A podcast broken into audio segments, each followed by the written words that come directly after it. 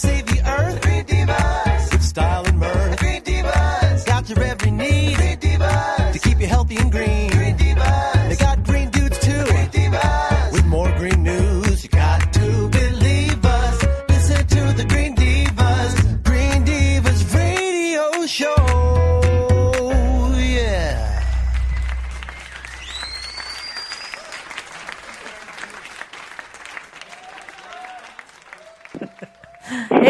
Everyone, welcome to the Green Divas Radio Show. You're on with Green Diva Meg, and rockin' Green Diva Lynn. rockin' Green Diva Lynn. Yeah, because I might be going to Farm Aid soon.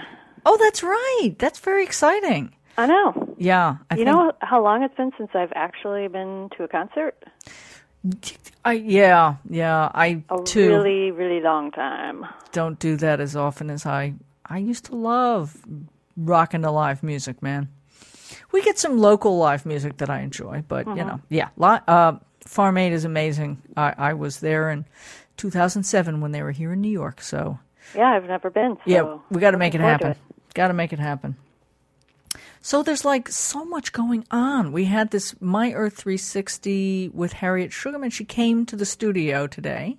She is one heck of a climate mama. She's a climate mama and um, busy climate mama, and there's so much going on, and she's plugged into all these organizations that have all this activity leading up to Paris, the Paris COP21. Right? So, you can learn about what COP21 is and all of these events that you can take part in yeah, around so, the country. Exactly. So you got to listen to that. Um, then we have a foodie file, really interesting foodie file, all about cannabis cookbook. Uh, this woman, right. I know, Robin, uh, Robin Griggs Lawrence wrote a book called The Cannabis Cook. Uh, what is it called? The Cannabis Kitchen. Kitchen? Yeah, I think it's Cannabis Kitchen Cookbook, and you know it's interesting because there's there's so much that we don't really know. You know that she's done a lot of homework on and the nutritional value of eating cannabis as an herb. I mean, many people consider it. You know, you just smoke it, man, and get you know. So if you use it as an herb, do you still get kind of high off of it? Well, you can, and but there are ways to you know um, make it so that you're you're not using the the THC part or whatever. Um, Gotcha. so she, you know she's written a lot about that, but the recipes and there's some funny names for recipes like Go Fish P H I S H. Uh, Deconstructed brownies. Yeah, it's kind of funny. Great. So anyway, but it's an interesting interview. I really liked talking to her. So we, you want to listen to that, whether you you know eat cannabis or not. Sounds good. I guess it's got to be legal in your state, right? Well, that's the other issue is they're not obviously suggesting that people who are, live in states that it's not legal. You know, so. But it's it's gonna it's gonna come around to most states, I think, Okay. pretty soon. So Yeah, I think so. and then we finally have um, this Green Divas Heart Wildlife segment with Kerry Kriger. Yes, he's Mr. Save the Frogman. He is, and who knew how? I mean, I mean, I know that all species are vital to our ecosystem, but he's really focused on frogs and what what they mean and and what uh, the destruction of them may mean. So And they're ex- they're going extinct pretty rapidly, right? yeah, yeah. So they're they're sort of the canary in a coal mine. They're one of the the species to watch and be Right. aware of what's happening. Uh, we and speaking of species and animals, we had a wonder. I had a wonderful discussion with uh, Gene Bauer, who's the founder of Farm Sanctuary. Wonderful. I And- can't wait to hear that. You know, I just the guy is so to me like amazing work. You know, just it's pretty thankless, and for many years, people just pretty much thought they were crazy. You know, crazy vegans, but. People are now paying attention, and he's like buddies with Jon Stewart. He's been on Jon Stewart, you know. Yeah, I've seen him on that show. Probably a little bit of an inspiration for Jon Stewart's new adventures, right? Mm-hmm. So it was a really lovely discussion, and uh, so I, I do hope that you will stay on and listen for that. Yeah, lots lots to look look forward to as I stutter my way through that sentence. That simple sentence. Simple sentence, say it twice. Um, so we also want to just encourage people. You know, we're on all kinds of different platforms for on demand, so you can listen to the podcast anytime, and of course streaming. But We were hoping to encourage people to check us out on iTunes and subscribe, and maybe leave us, um, you know, a nice review. Yeah, please. That would be wonderful. Why not? Green Divas need love too. Yeah, we need we need lots of love. you know what else needs love is our GD GD radio app. Get the GD Yeah. app, man. Get that GD app, please. Yeah. And it's, you know, they're updating it all the time and it's more functional than ever. And we have, if you get that app, man, you've got streaming 24 7, the best content on earth for the earth right there. At your fingertips, man. And it's free. Can't beat it, man. Just saying. All right, folks. Well, please stay tuned. We have lots coming up and um, have a great green day in the meantime.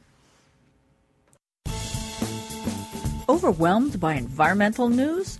Listen to the Green Divas My Earth 360 report for the latest eco news bits from around the globe, carefully curated and born by our need to say WTF.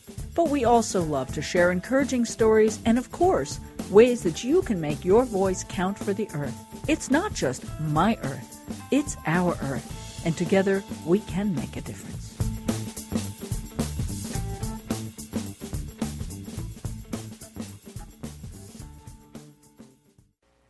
Well, it's always an especially fun time when Climate Mama Harriet Shugarman comes to the studio. Yay! Yay! So happy to be in the house Climate you both. Mama. Yeah, uh, this woman, and we're we're like she's so busy saving the world and and all of us crazy humans. Um, we're going over the list of all the things happening, and we just have to like jump right in. There's no schmoozing. How you doing? We miss you. We love you. It's what's happening, man. All right. Yes. No time. No time to waste. Thanks. Yeah, it's wonderful. And I'm so glad to be with you and to talk about what's being called the road to Paris and beyond, because Yeah. there are these big meetings happening in Paris at the end of November, November 30th to December 11th. And there are a load of events happening, many, many events all over the world in the lead up to that. And it's so exciting because there's people all over in every community that are starting to key into these things. So quickly, let's explain to people what we what you mean when we say we know what you mean when you say Paris COP 21, but what is that? Sure. It's the Conference of the Parties. It's the United Nations holds every year, and uh, there are seminal moments in this time where governments get together to talk about what they have done since the Earth Summit back in 1992 and how they are going to lower their greenhouse gas emissions. We've run out of time on the last formal agreement, and we are now at a point where governments have to make commitments on how they are going to lower their greenhouse gas emissions. And each government has been asked to come to Paris, each national government, ours included, to tell the world how they're going to lower their own emissions. And unfortunately, as with all of these things, you mm. know, there's a lot of hype and not a lot of action. And Right. We're finally at, you know, we're at a point where we need action. We've talked too much. Yeah, because you know what I mean. We may all be really, really great. Let's say the U.S., even though we're not, you know. But let's just say, like, we're really being conscious. But it, it makes a difference if in Brazil or or China or someplace where they're if they're not. I mean, because it's all the same planet, man. Absolutely. And last mm-hmm. time, those governments weren't part of it. It was only the developed countries that had to make their key plans. So this time, it's it's the world. It's we're bringing in all of those other countries. China's got to commit. Brazil's got to commit. India's got to commit, commit. And we need to lead the way. We need to be strong. We have set goals for this, but we really even need to be stronger. And we got to work so, on that. you know, even today, this won't air for a couple of days, but there are things that you're involved with. There's so much activity. We really, we should just make you the Green Diva of calendar of events. You know what I mean? right. But t- tell us a little bit what's going on on the road to Paris here between now and then. Sure. Uh, let- Let's just list some of those things Yeah. and talk about them a little bit too, because what's exciting too is that there it's not just the environmental movement or the climate movement. It's we're recognizing the linkages between Black Lives Matter, between climate justice, between environmental justice, Right. between unions, between the Green Tea Party. Yeah. You know, all of those things. So so. We just celebrated the 10th anniversary of Katrina uh, last Yeah. week. Yeah. We know we still have a long way to go. We didn't address that all that well, uh, but there were lessons that we learned. President Obama uh, was in the Arctic at the beginning of this week, and first time a sitting president has gone up to the Arctic Circle. He's making climate change the focus of his visit there, but a Oh, little- the irony. the irony, mm. exactly. We're drilling at the same time. It's so there's a lot of hypocrisy on these things, and we got to get politics out of these things. Uh, Yeah. September 1st was the World Day of Prayer, with the Pope asking people to focus on God's creations, on the environment specifically. How about that encyclical? Oh my God. Oh my gosh! Well, all right. How you know how appropriate? Pope. is. Oh my and God. And one of the quotes, if I could say really quickly from his encyclical on this subject, never, he said, never have we hurt and mistreated our common home as we have in the last 200 years. yeah. He really made it so that it was something that we could understand as the people. You don't, you know, it, wherever you're coming from, and we need more world leaders uh, like him to speak out and make climate justice, the moral aspects of the climate crisis, something that we all can all grab onto and find our way to to do something about it. So we're very excited. He's uh, coming to the United States specifically. Uh, we've been told to talk about climate, and in fact, we're working on uh, an event around that called the Moral Action on Climate that will be from September 21st, which is the anniversary of that big People's Climate March we Oh, were all yeah. part of last year. Well, Lynn and I were on a plane being part of it, but but you helped share all the I great did the information. Chicago version. yeah, exactly. Uh, and that's culmin- culminating in on the 24th of September in Washington, D.C., at the same time that the Pope will be addressing a joint session of Congress to talk about climate change. And you, we wonder how that's going to go over with some of our congressional reps, more than a Uh, 100, yeah. you know, saying they don't believe climate change is even happening. And how many of those hundred are Christians or Catholics, in fact, that, you know, really it's going to be a little bit of conflict? exactly. And how can you not? I mean, I'm not Catholic. I don't even like, you know, the whole idea of the, Right. the Pope and all that stuff, but I love this guy. Oh yeah, exactly. Well, and the, and, the, Yeah, and what same he's doing is he's bring, it's a, it's an interfaith uh, event that's happening, and and from the moral perspective, you don't have to be part of any organized religion at all. It's just Yeah. looking at it like how is it our responsibility Yeah, yeah. morally to you know do something different.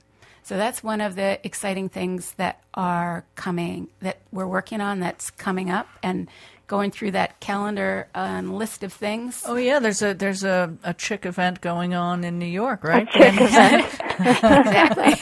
that is absolutely which hopefully true. you'll get to, Meg. Yeah, I'm going to try for that. Absolutely. We have some amazing people coming to New York for an event called Women Speak Climate Justice, the Road to Paris and Beyond, because we need to make sure we go beyond that. And that's part of a global event called uh, Women for Climate Justice. And that is happening in over 40 countries. Wow. So, very exciting. That's September 29th. So, look out for that. And actually, in the meantime, every day from now through the 29th, you can upload pictures of yourself with a sign that says Women in Climate Justice or whatever you want, but participate in that. Uh, do an action, just send a picture, write a note to world leaders, and uh, we'll be able to showcase that on the 29th. Oh, no doubt, Green Diva Lynn and I can figure out some sassy way of you know would- participating, I right? I would think so. Look out, world governments, because here are the Green Divas. Uh, so that takes us to the 29th. Uh, Climate Mama has an event with the Mothers Project and Stony Brook University and the Center for Environmental Health out in Stony Brook on October 14th, excuse me, October 15th, called uh, Forum 2015 Today's Fossil Fuels and the Future of Our Children's Health. Some special people. The day before that, October 14th, is the National Day of Climate Action. So you're going to see things popping up all over your communities, Yeah. all over the country. Uh, 350 is a big uh, proponent and push behind that, as well as are many of the people and organizations that were part of the Climate March. right. Uh, should we keep going? Yeah. Got a few Yeah, more. because there's that there's something live Earth fun coming up. Very exciting, very Ah. exciting. Climate Reality is teaming up with the Live Earth folks to present 24 hours of reality and Live Earth. The world is watching, and that is 24 hours over November 13th and 14th. And we will have reporting straight from Paris, where the World Conference will be, you know, a little bit later, but Yeah. From eight different countries with artists, uh, musicians, acts, amazing people that will be performing, that will be talking about why we need to make sure that the world is watching us as we take Well, action. the on original change. Live Earth was amazing. Remember that? It was Oh incredible. God. it was incredible. Wait, So, no doubt this is going to be a big deal. a very very special deal. So look out for that. They're just starting to launch uh, material about what's that all going to take place and what it's going to be all about uh, just this week actually. So it's perfect timing to talk Well, about Well, there it. you go. That's well, we always- have to start wrapping up because, like, man, well, we got a lot in there. We did. We and, did. And I know I would say so. that, you know, you're scrambling with for a pen going, oh my God, I got to get. Don't worry. Lynn, Green Diva Lynn, will get it all in a post for you. Excellent. Because there's so Or many things. Maybe you can write a post. I would be happy to do All that. right, somebody will, Well, but it'll yeah. show up on the Green Divas, and I'm sure you can always go to Absolutely. climatemama.com. Exactly. That's it's ac- absolutely true. And you know what? Um, it's and you don't have to be a big organization, a world government. There, are, these are all events and things that individuals. You can get your school, your business, your neighbor, yourself involved. We all need to speak out, and everyone can make a difference. And Yeah. we all need to remind those people that want our vote in the United States Yeah. moving forward. We have no time to waste on people that deny climate change. No. Yeah, let's get this thing uh, on the road, man. Exactly, exactly, exactly. Let's get this party started. Yes. All right. Thanks so much for coming in, Harriet. You'll come. You know what? We're just going to have to have you back in like mm, maybe a month, I would love to come and back. there'll be like Yeah. a whole lot of more fun stuff we can do. Absolutely. And then we'll know some of those amazing artists that will be Oh, yeah. participating in Live Earth and at the Moral Action on Climate because there's some pretty special people coming. So we can share that There you next go. month too. Excellent. Thank you, Harriet. Thanks, Harriet. Thank you both so much. It's so wonderful to be here. Get all the details from this Green Divas My Earth 360 report and lots more on thegreendivas.com. That's T H E greendivas.com and myearth360.com.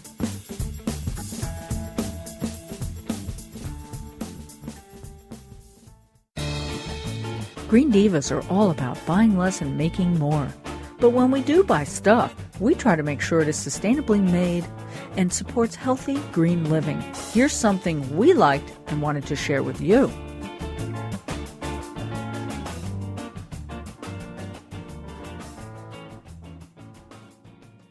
Who doesn't love the ocean? I sure do. So this product that uh, I got a chance to review, it connects, let me tell you. This company, Rock Flower Paper, developed these reusable bags. They're called blue bags, and they come in a little pouch so that it's super, super easy to hide in your purse, your car, your briefcase, and always have it handy. They're washable, they're inexpensive, $9 something. But they also donate money to Ocean Conservancy because plastic bags are like a plague on our ocean, harming sea life. Uh, really just doing a lot more destruction than you can imagine. In fact, 6.4 million tons of plastic gets dumped into the oceans. Uh, and a lot of it is plastic bags. So if we can just kind of remember to bring a reusable bag, it's a step in the right direction. Less plastic bags, less in the landfills, less that ends up in the oceans. So I like this company. It's um, a great concept. It's great. I love this little bag. So I'm going to tell you, go check out rockflowerpaper.com. Check out the blue bag and make a purchase. and maybe buy them for gifts because every purchase adds a donation to the Ocean Conservancy. To learn about more low stress ways to live a deeper shade of green, please visit thegreendivas.com. That's T H E greendivas.com.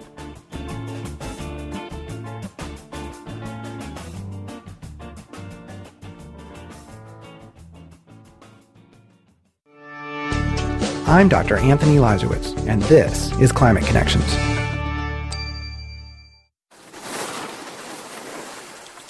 After installing low energy snowmakers, electric vehicle charging stations, and an energy efficient heating system, Maine's Mount Abram ski area is leading the industry on sustainability.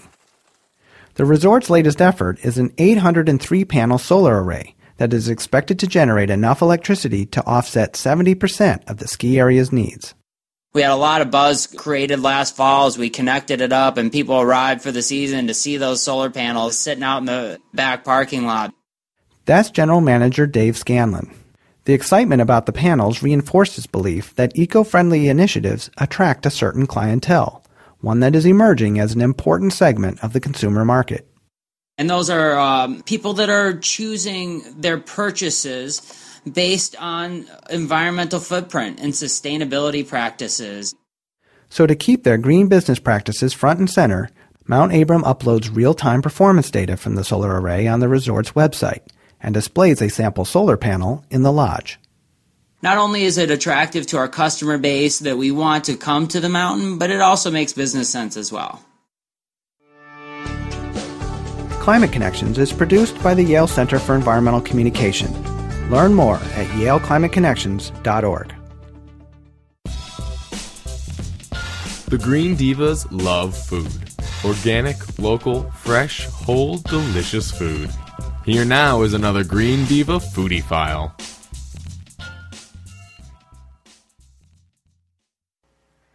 I wish I had thought of something quippy and groovy to say about this this segment. It's a fun foodie file with um, an author and former editor in chief of Natural Home magazine, Robin Griggs Lawrence, who's written a wonderfully progressive cookbook called The Cannabis Kitchen Cookbook, which, you know, hey man, it's coming. She's on she's on the front lines. Hey Robin. Hey. How are you? I'm great. How yeah, are you? I, you know, I'm I'm great, and and I know you know, cannabis is being legalized in mm-hmm. um, many states in rapid succession now, and I think a lot of folks, even in your openings, feel that it will be federally legalized mm-hmm. soon enough, and. Um, you know, I, I have a, a my daughter's friend moved to Colorado Mm-hmm. And she's a chef, a young chef, and one of the things she's been specializing in is creating foods and recipes using cannabis. She's a smart woman. I know. it's a great thing to be in right now. Yeah. So, I mean, before we even get into the content of the book, which is fascinating, some fun clever names of things. that was the funnest part. Right? How about the Go Fish, and that's P H I S H, deconstructed brownies? Come on. That's like so cool. Uh, but, but how did you get into this? What, what prompted you to, to, to write this book? you know, I think we we we always write, or at least I always write the book I need.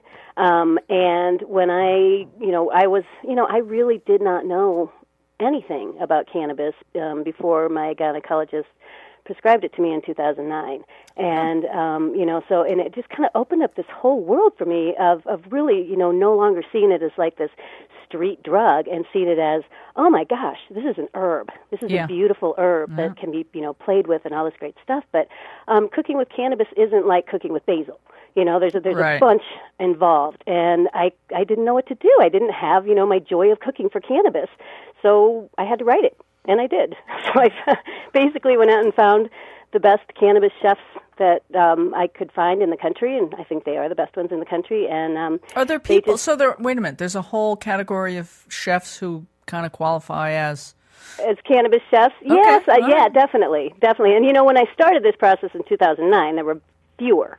They were harder to find, um, and they were kind of the you know really early pioneers. Um, and then, you know, um, what happened over the last couple of years is, uh, you know, a lot of people started to kind of come into the niche. And so, you know, um, I have a, a dietitian nutritionist who also moved to Colorado from Florida because she wanted to get into this. And so, um, just, you know, really, it's just been exponential how many more there are each month. Wow. Well, I, yeah, it is. You're definitely on the front lines with this book of, of a new a new movement, a new and, whole wave. Uh, yep. Way and I'm lucky to be in Colorado, where is the epicenter. You Yeah. know, where it really started happening. It's, it's so funny. It seems normal to us out here. so, you know, um, and and I think that's what that's what it will happen as it kind of moves out across the country. It will all just get normalized, and so we can look at this as, um, you know, really a superfood and a healing herb, as opposed to you know a kind of something that's we have to you know be secret about. Well, I, w- I will say that I'm sure I know I experimented with making, you know, kind of cookies and stuff way back, way back in the day, right? So this is a whole different thing. Talk to Yeah. us about. I mean, people's questions and mine are um, like, do you get high from this food? Um, you can, and you cannot, and that's one of the things I really tried to do in this book. Is you know there are recipes that are they're pretty potent. Um, you know that that you can you know definitely we have a kind of a warning on you know be really careful with this one, right? Um, May and there are cause some- munchies. Yeah.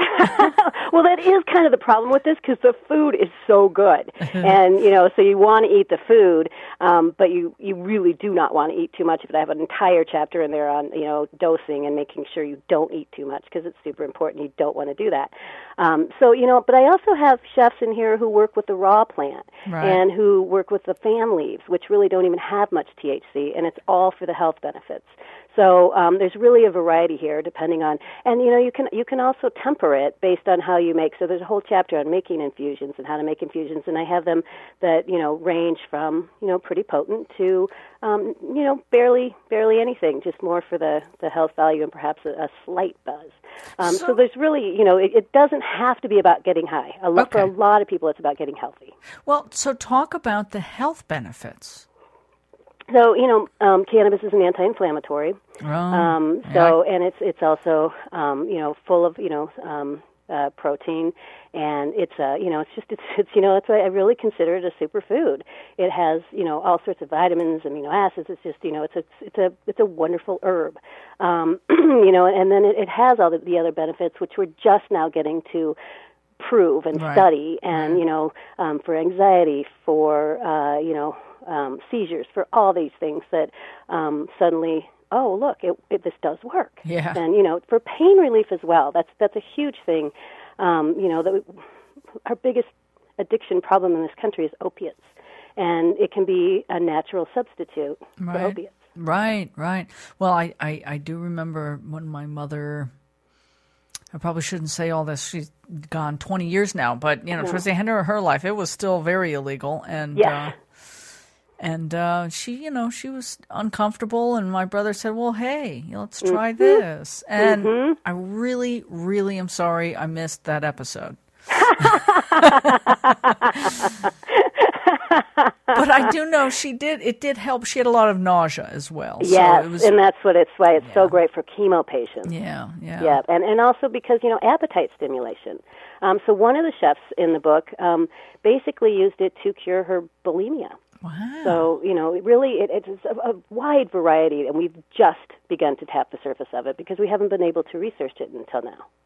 Well, it's very fascinating. Um, yeah, I, I would I would love to try some of the non uh, non intoxicating versions. Yes, yes, and you know, and all of these CBD oil is legal in you know pretty much every state now, and all of these can be made with a with a high CBD rather than the THC oil, um, so that that can happen pretty much with any one of these recipes. And that still has the health benefits. exactly. Now, what about the taste? I mean, you know, I saw like there's some pasta in there with, you know, Mm-hmm. like instead of pesto, it's like, you know, pot Yeah, pesto. and that's you know. made with the fan leaves. So that's a you know very um, it's a very different taste, and that's actually one of my favorite recipes. Um, they the fan leaves are oddly delicious and make a great pesto. Interesting. Um, so and and you know the taste you you definitely you know and so I have I, I have chefs again kind of of both courts on that. So some of them like to mask the flavor, and you can really mask it. Especially that's why it's so often made into baked goods and desserts because chocolate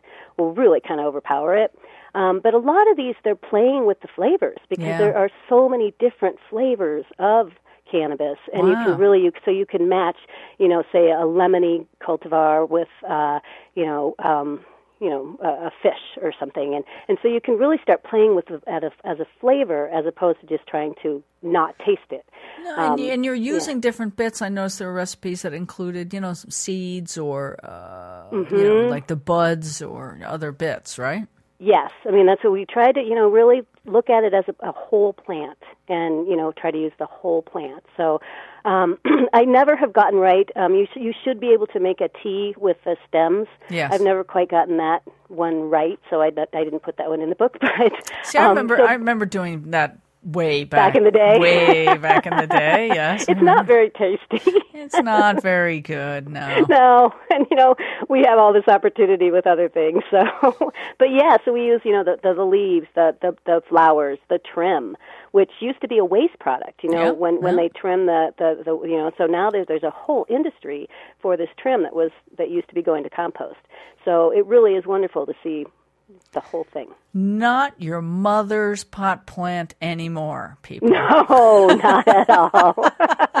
Such a weird, like, generational thing, right? You know, I mean, Yep, it really is. So, it really is. so people can get, you know, in certain states, obviously, uh, people are able to obtain this legally, and Mm-hmm. and soon, hopefully, people will be able to, more people will be able to use your cookbook uh, throughout the country without having to obtain illegal substances. yes, yes, we do not condone that at all.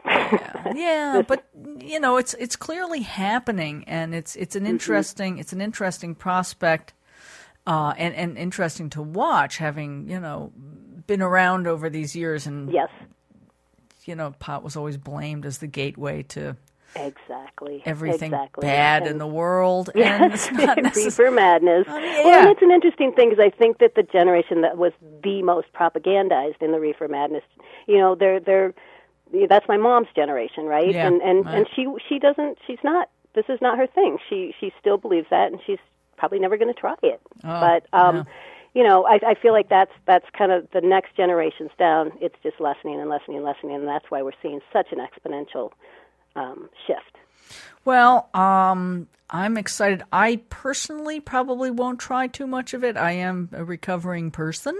Ah, And- yes, And yes. Mm-hmm. for me, I choose not to do any kind of um, Very know, smart. Yep. substances. That's just my thing. But uh, I thing, certainly yes. hold no judgment on folks that can enjoy and participate. And I'm really going to encourage. I want I want someone to you know tar- try it and tell me how it is. Yeah, great. I want to try. I mean, I'm kind of jealous right now, but you know, I'll get over it. Well, and you know the good thing is too, you can make all of these recipes with non-infused oil or butter. So um, you know you don't have to infuse Right, it. You know right. the, they're they're you know created to work with the flavors and all that, but Yeah. um, they're also delicious without. Well, I will appreciate from afar. I certainly do, and uh, thank you so much for sharing this with us. And I hopeful, hopefully, we'll have a post. In the meantime, how can people find your book?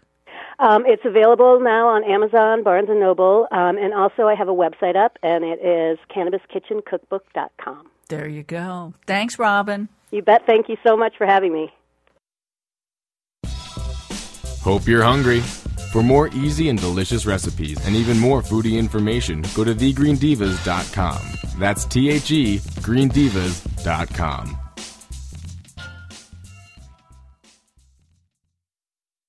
Greetings, everyone. This is David Avocado Wolfe, nutritionist, author, and chocolatier. And you're listening to The Green Divas. Listen close, tune in, and have the best day ever.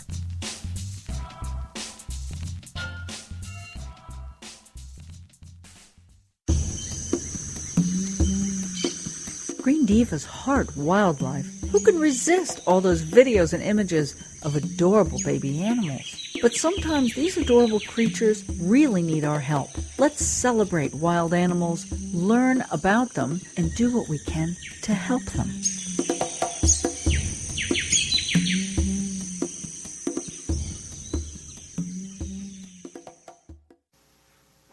Wow. Um, I'm really interested to talk to this young man who has been so busy saving the frogs. Kerry Kriger is um, the executive director and founder of an amazing organization called Save the Frogs.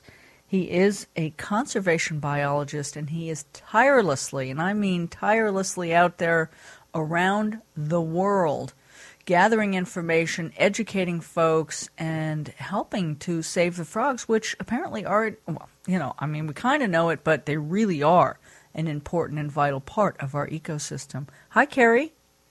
Hi, Meg. Thanks for having me on the show. So, just give us a 101 on frogs and, and why, maybe why you chose to um, focus on them. Well, frogs are really amazing animals, and unfortunately, they're having a lot of trouble around the world. About one third of amphibian species are threatened with extinction, which means that if we don't do anything to protect them, Wow. then we can expect them to go extinct in the near future. And there's already been well over 100 species that have gone completely extinct in recent decades. Wow. So uh, the frogs are facing a lot of threats such as habitat destruction, pesticides, infectious diseases that are being spread by humans, climate change, invasive species. wow. Uh, so there's lots of problems to them, and uh, until recently, many people did not even know that frogs were disappearing, and still many people are not aware that frogs are important to the environment. They're they're doing a lot of beneficial uh, services for us. They're eating flies, ticks, and mosquitoes that spread diseases we don't want. Please, yes.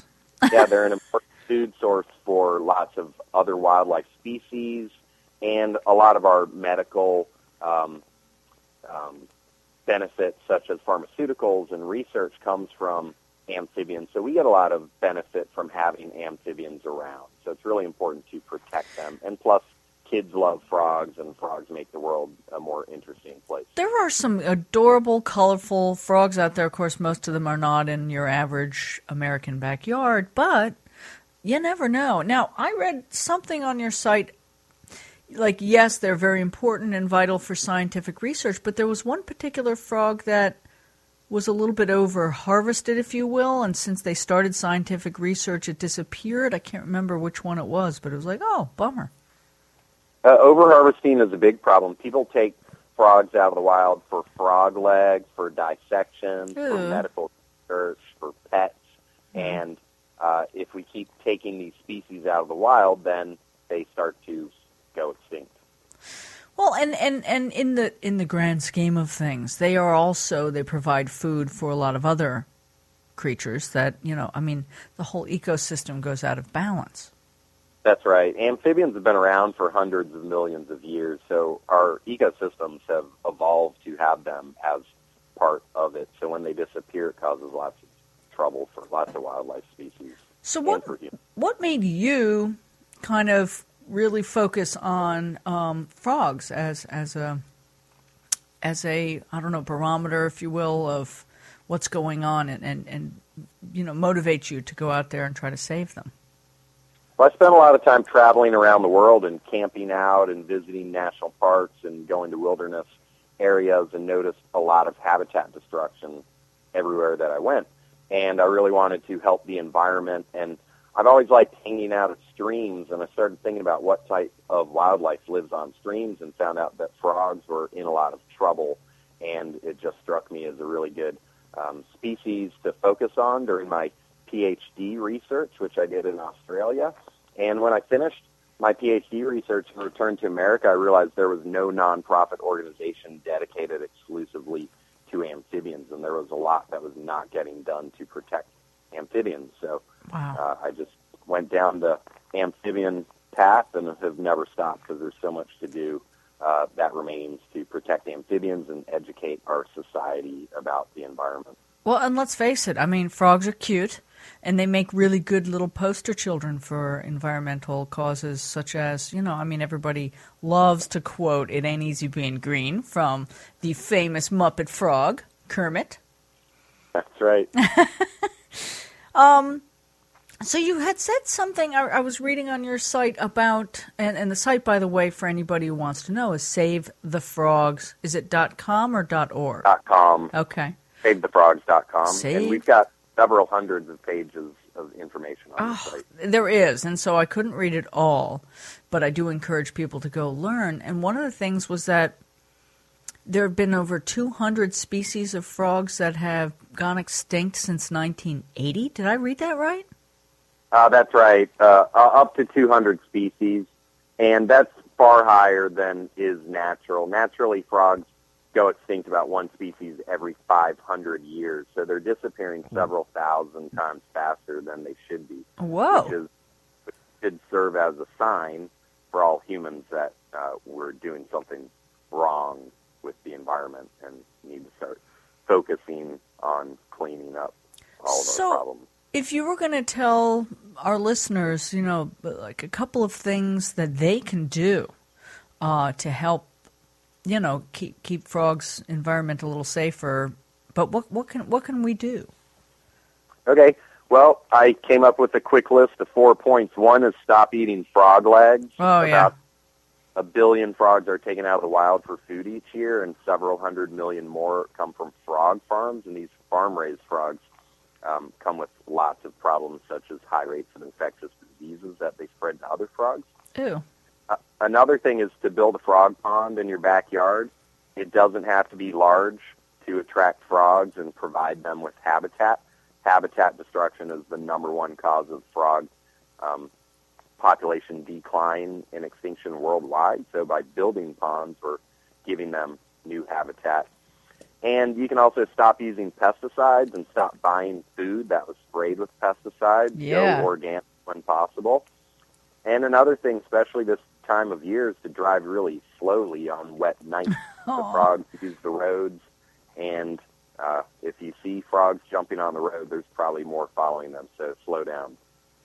Yeah, I know. And you know, and then I then like in the morning I'm walking the dog and I see this poor little flat frog, and it's upsetting.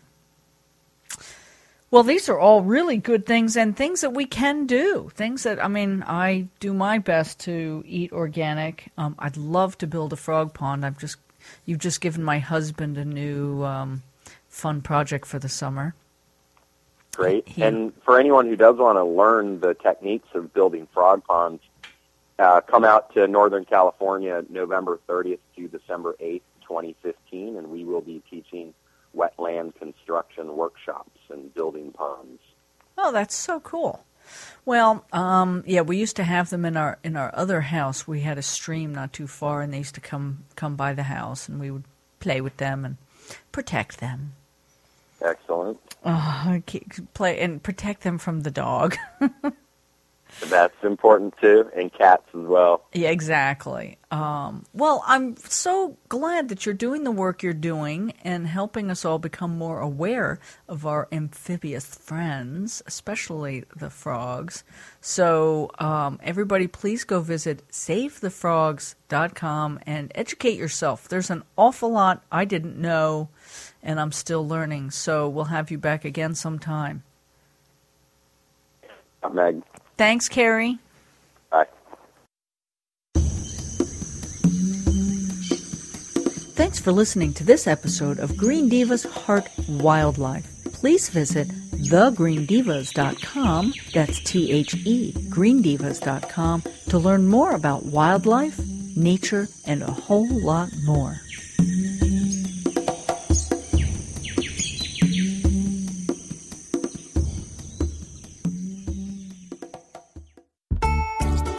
Green Divas get to talk to so many inspiring people, who each in their own way is helping us find a deeper shade of green. Here's just one of them. Enjoy.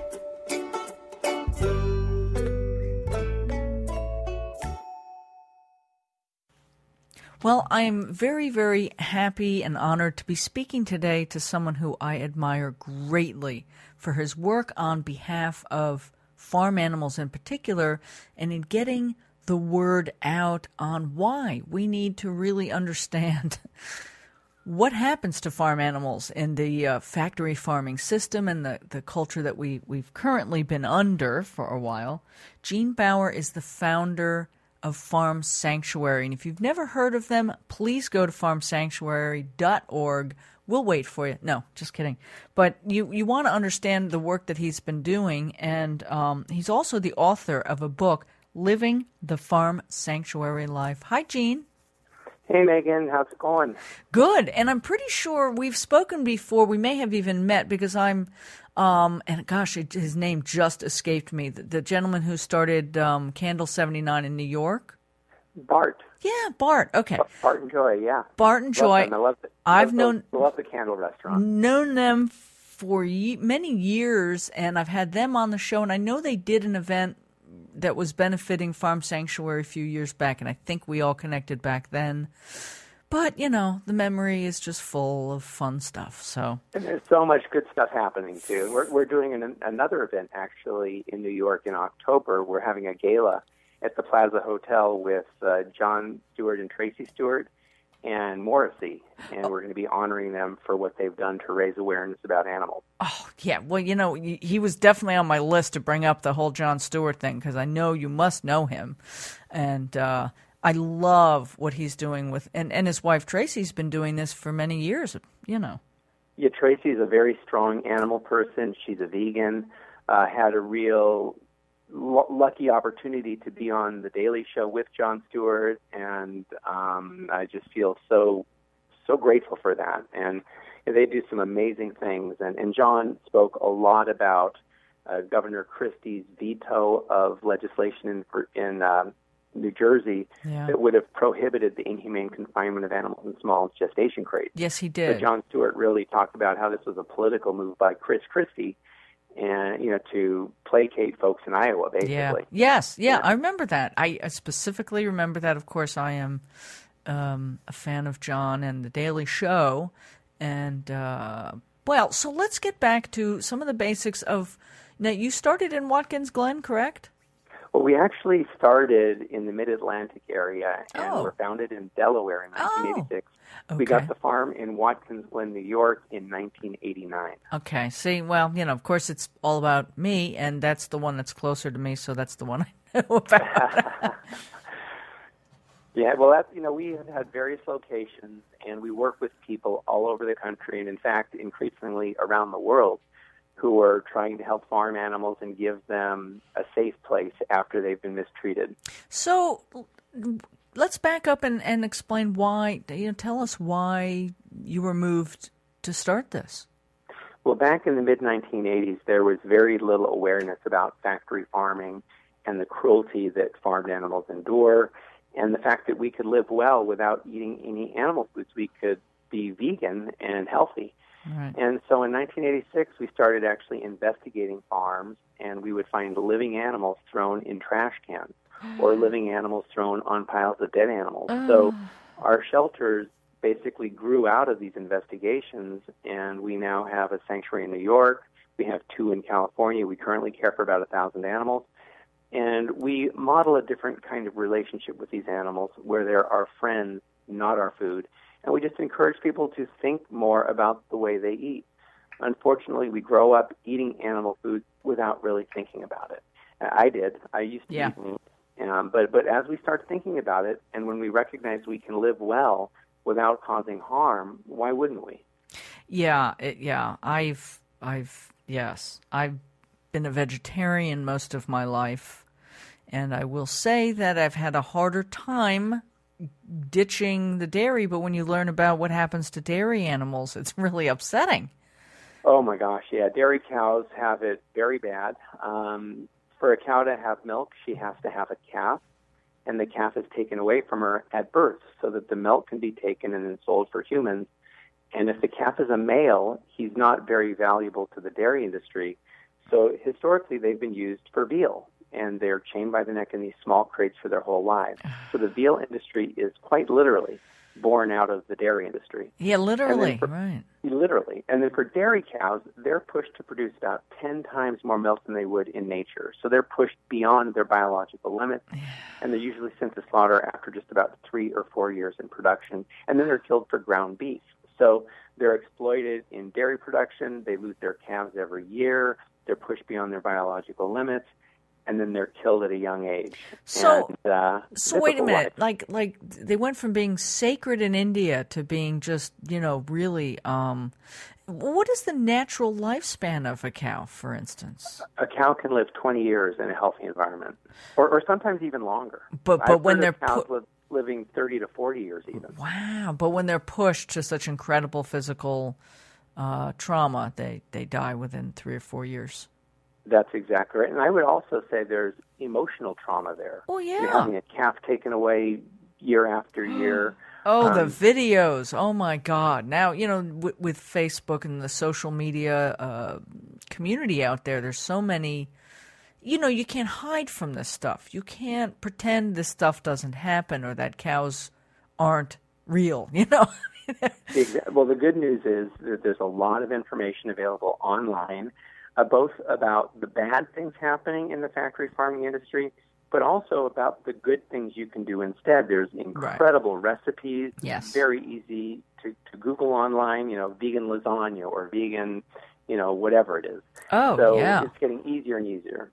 Yeah, I mean, when I, I was in in the mid '80s, living up in the Berkshires with a bunch of you know organic hippie people, and um, you know, we were it was hard. Like you know, we made our own almond milk. You know. Oh my gosh, yeah. they I remember back in the 80s making soy milk and you'd have to buy this powder and mix it with water. Yeah. And now you go into mainstream grocery stores and you Yeah. don't only have soy milk, but you also have almond milk and coconut milk. Yeah. And you know, there's all kinds of non-dairy alternatives. And there's also starting to be some really great vegan cheeses available. Yeah, I've started making my own. Uh, well, I've been making them on and off for years, but I'm really getting into it lately. Oh, great. Yeah. I mean, you know, we're in the middle of a food movement now where I think people recognize that our food choices have significant impact on our own health and well-being and also on other animals and on the entire planet. And our food choices have profound consequences and it's important to think about those. Well, and, and, and as I was saying, like now you you can't go online and not stumble into an image of, of a cow being released for the first time into you know grass because she's been you know stuck in a little you know crate or whatever a cage thing.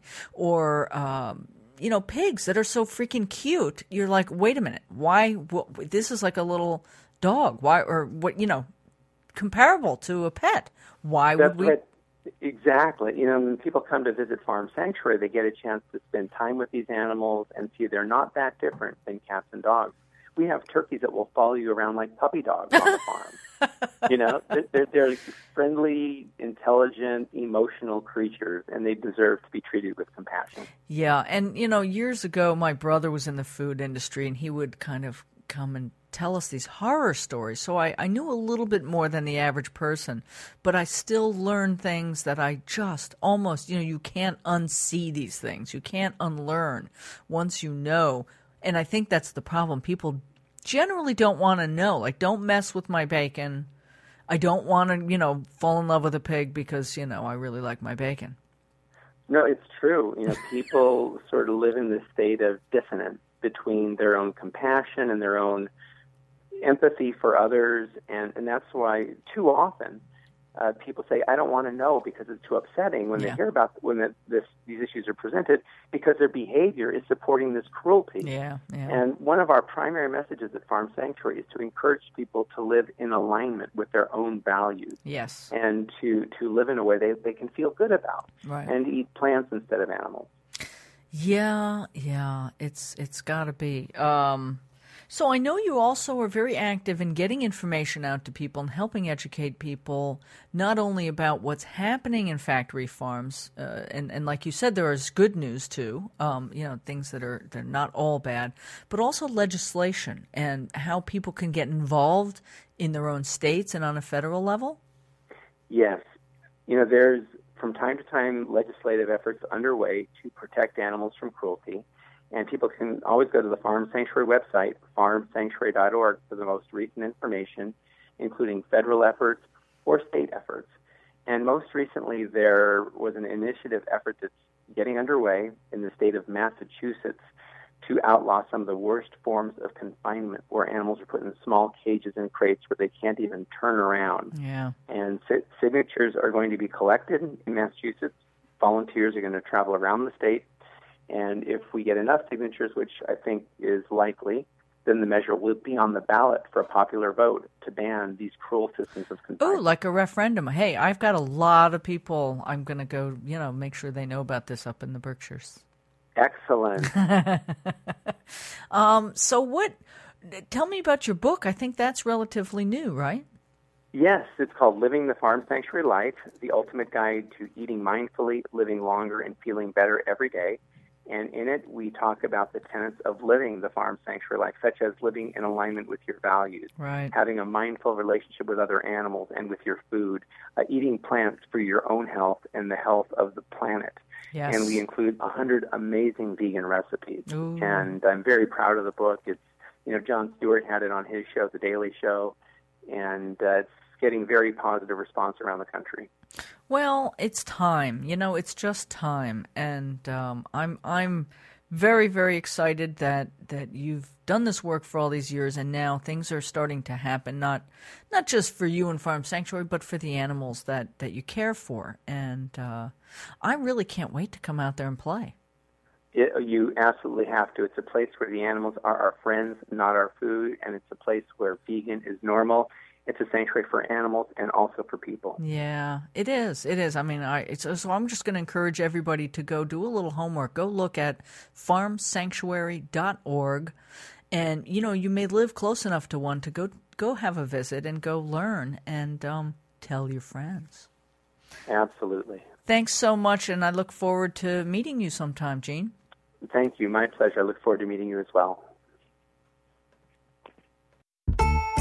Hope you enjoyed that as much as they did. Please visit thegreendivas.com. That's T H E greendivas.com for more fun podcasts and information on the Green Divas and low stress ways to live a deeper shade of green.